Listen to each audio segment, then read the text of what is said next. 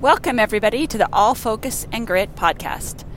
My name's Jennifer Casey, and I am doing this podcast with my partners, Cody Fuller and Dusty Crenshaw. We're going to try something a little bit different for the next few weeks. I am going to hopefully bringing you weekly or several times a week updates on a few tips and ideas and things to get you prepared for roping in the new year in 2020. This is all in a lead up to our, we're going to launch our new website in 2020. We already have a couple of exciting podcasts recorded that we, I can't get wait to get to bring you guys in 2020 as well. And we're right now in the process of developing our list of people of who we should interview. So, if you guys have any ideas of topics we should cover or people that we should interview, let us know. We would love your guys' input.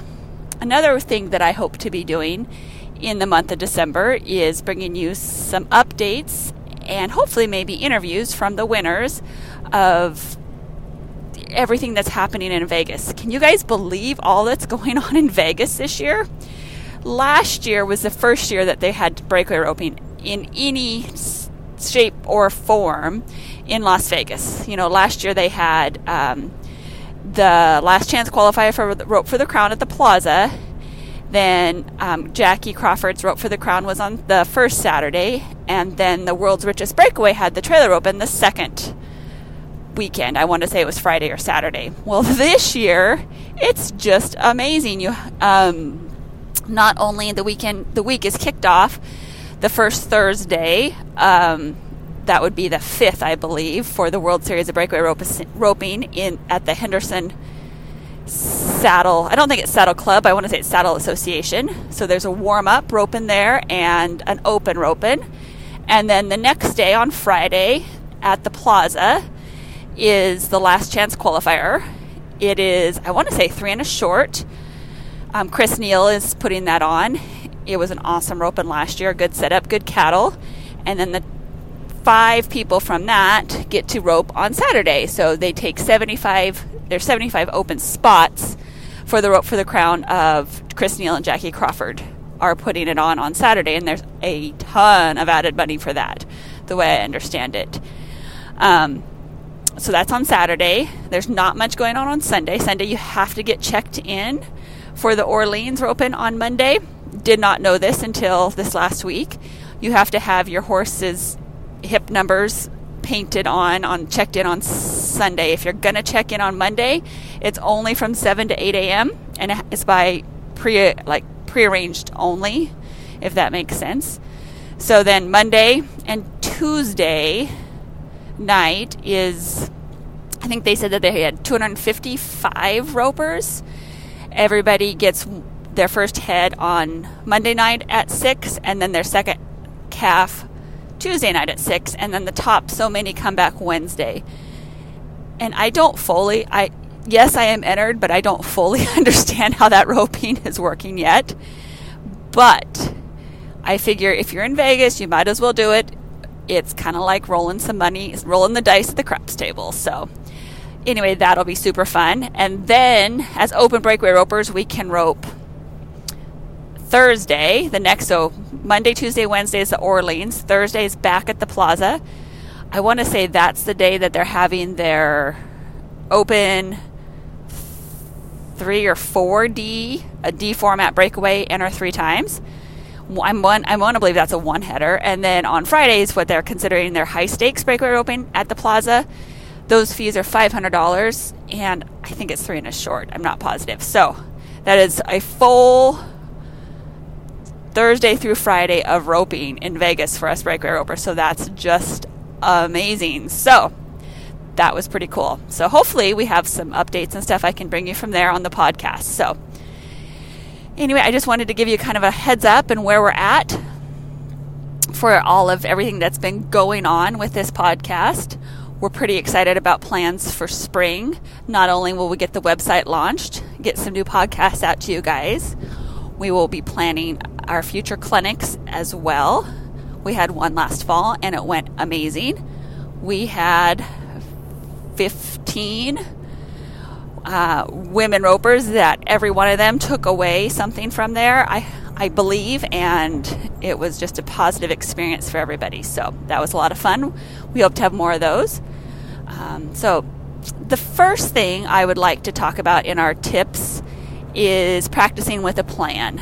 I've been thinking about this and implementing a lot of this, and it's something that um, I've always done, but have been a lot more intentional about it in the last six weeks and I found that it makes a huge difference because as you guys know what we what we write down gets done and what we measure gets better, right?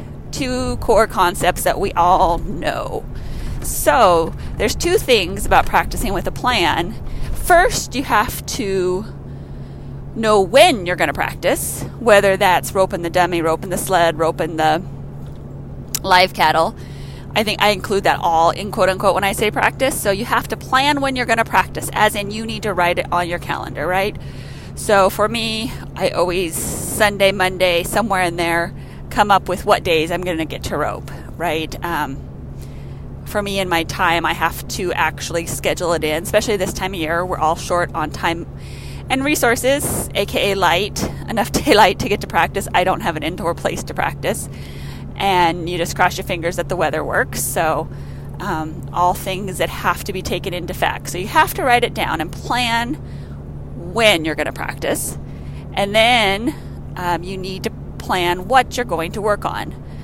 Um, first off, you have to know how I recommend people do this, and when I um, is that you have to kind of do a download or a review or a reflection or there's all so many catchy logo terms going on these days that you can use but you have to know where you're at and know where you want to go right? So first we're going to write it down and then you need to know where you're at so that you can make improvements on that um, for some people that might be writing down you know what my fastest time this time of year we go to a lot of different jackpots. Um, and so, and maybe at the same, for like for me, for example, in the indoor building in Walla Walla, the score, the cattle, and the setup, everything is generally quote unquote the same. Um, so you can kind of have a idea of say um, of where you're at and where you want to go as far as your times. Um, so that's an easy way to measure progress. Um, another thing is, you know, your personal best in this arena or something that you're going to go back to regularly. Um, so you need to know where you're at, write those things down, and then you need to know what you need to work on to get better, right? You need to ask your friends, your family, your practice people, you know, your trusted people. Because if you don't, if you ask 20 people, you're going to get 20 different answers. So you need to have your core group of people that you visit with and that you're going to come up with everything every time you rope, every time you practice, every time you set your foot in the arena, you're going to work on that one thing. And do not work on you and your horse in the same set of cattle. I'd probably say never in the same uh, practice, but sometimes that can't be helped, right? But you're going to rope this set of cattle and you're going to work on X, Y, or Z, right? Um, and, you know, are you going to work on getting your tip down, getting your rope started, your horse breaking to the pin, getting to the front of your saddle, making your horse cross over, making your horse track cattle. So I have a sheet, a, a practice journal that I use. In the very first part of it, it says um, what what I plan to do. So in that box, I will write because usually I know like okay, I'm going to rope six calves. I'm going to score two, you know, or whatever that is, or I'm going to rope a set of cattle. And most people that are getting to practice on a regular basis can write that stuff down, right? So you need to write down what you're going to do, and then you're going to write down what you're going to work on while you're doing that. Um, and then you go and execute your practice, right? Take massive action, do the work. And then after the practices, you have to reflect and say, okay, yes, I did work on this. Oh, I I went to work on I was going to work on, for example, the other day I was going to work on um, making my picking my horse's front up end up in the stop. But when I got there, he was a little jacked up in the buck. So we needed to work on that and scoring. So, and that's okay. You just have to, then you write that down, right? So that you're able to document and so you know what you're doing, right? So that then maybe the next time you come back that to that, you're like, okay, he's good in the box now. He feels in my hand. I can go back to working on the other things I need to work on. So, hopefully that kind of gives you an idea, right? So you're going to write down when you're going to practice so that it happens because if we don't write it down, it doesn't happen. You're going to measure where you're at because everything that the only you only get better at things that you measure, right? Um, that's just human nature. It's how our brains work. So hopefully that gives you an idea of how to practice with a plan and my ideas about what practicing with a plan means. Um, and I just think it's so, so important that we are so consistent in, in that every time we go to practice, we have a plan. So hopefully that gives you guys a tips and some ideas for this week. I would love your feedback and let me know how it goes. And we're just going to keep rocking this um, little variation of our podcast for the next few weeks.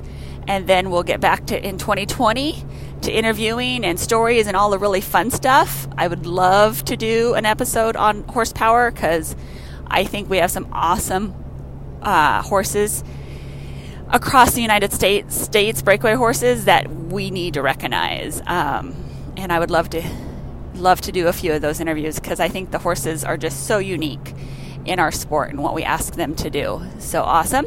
Well, you guys have a good day, and I will talk to you later. Bye.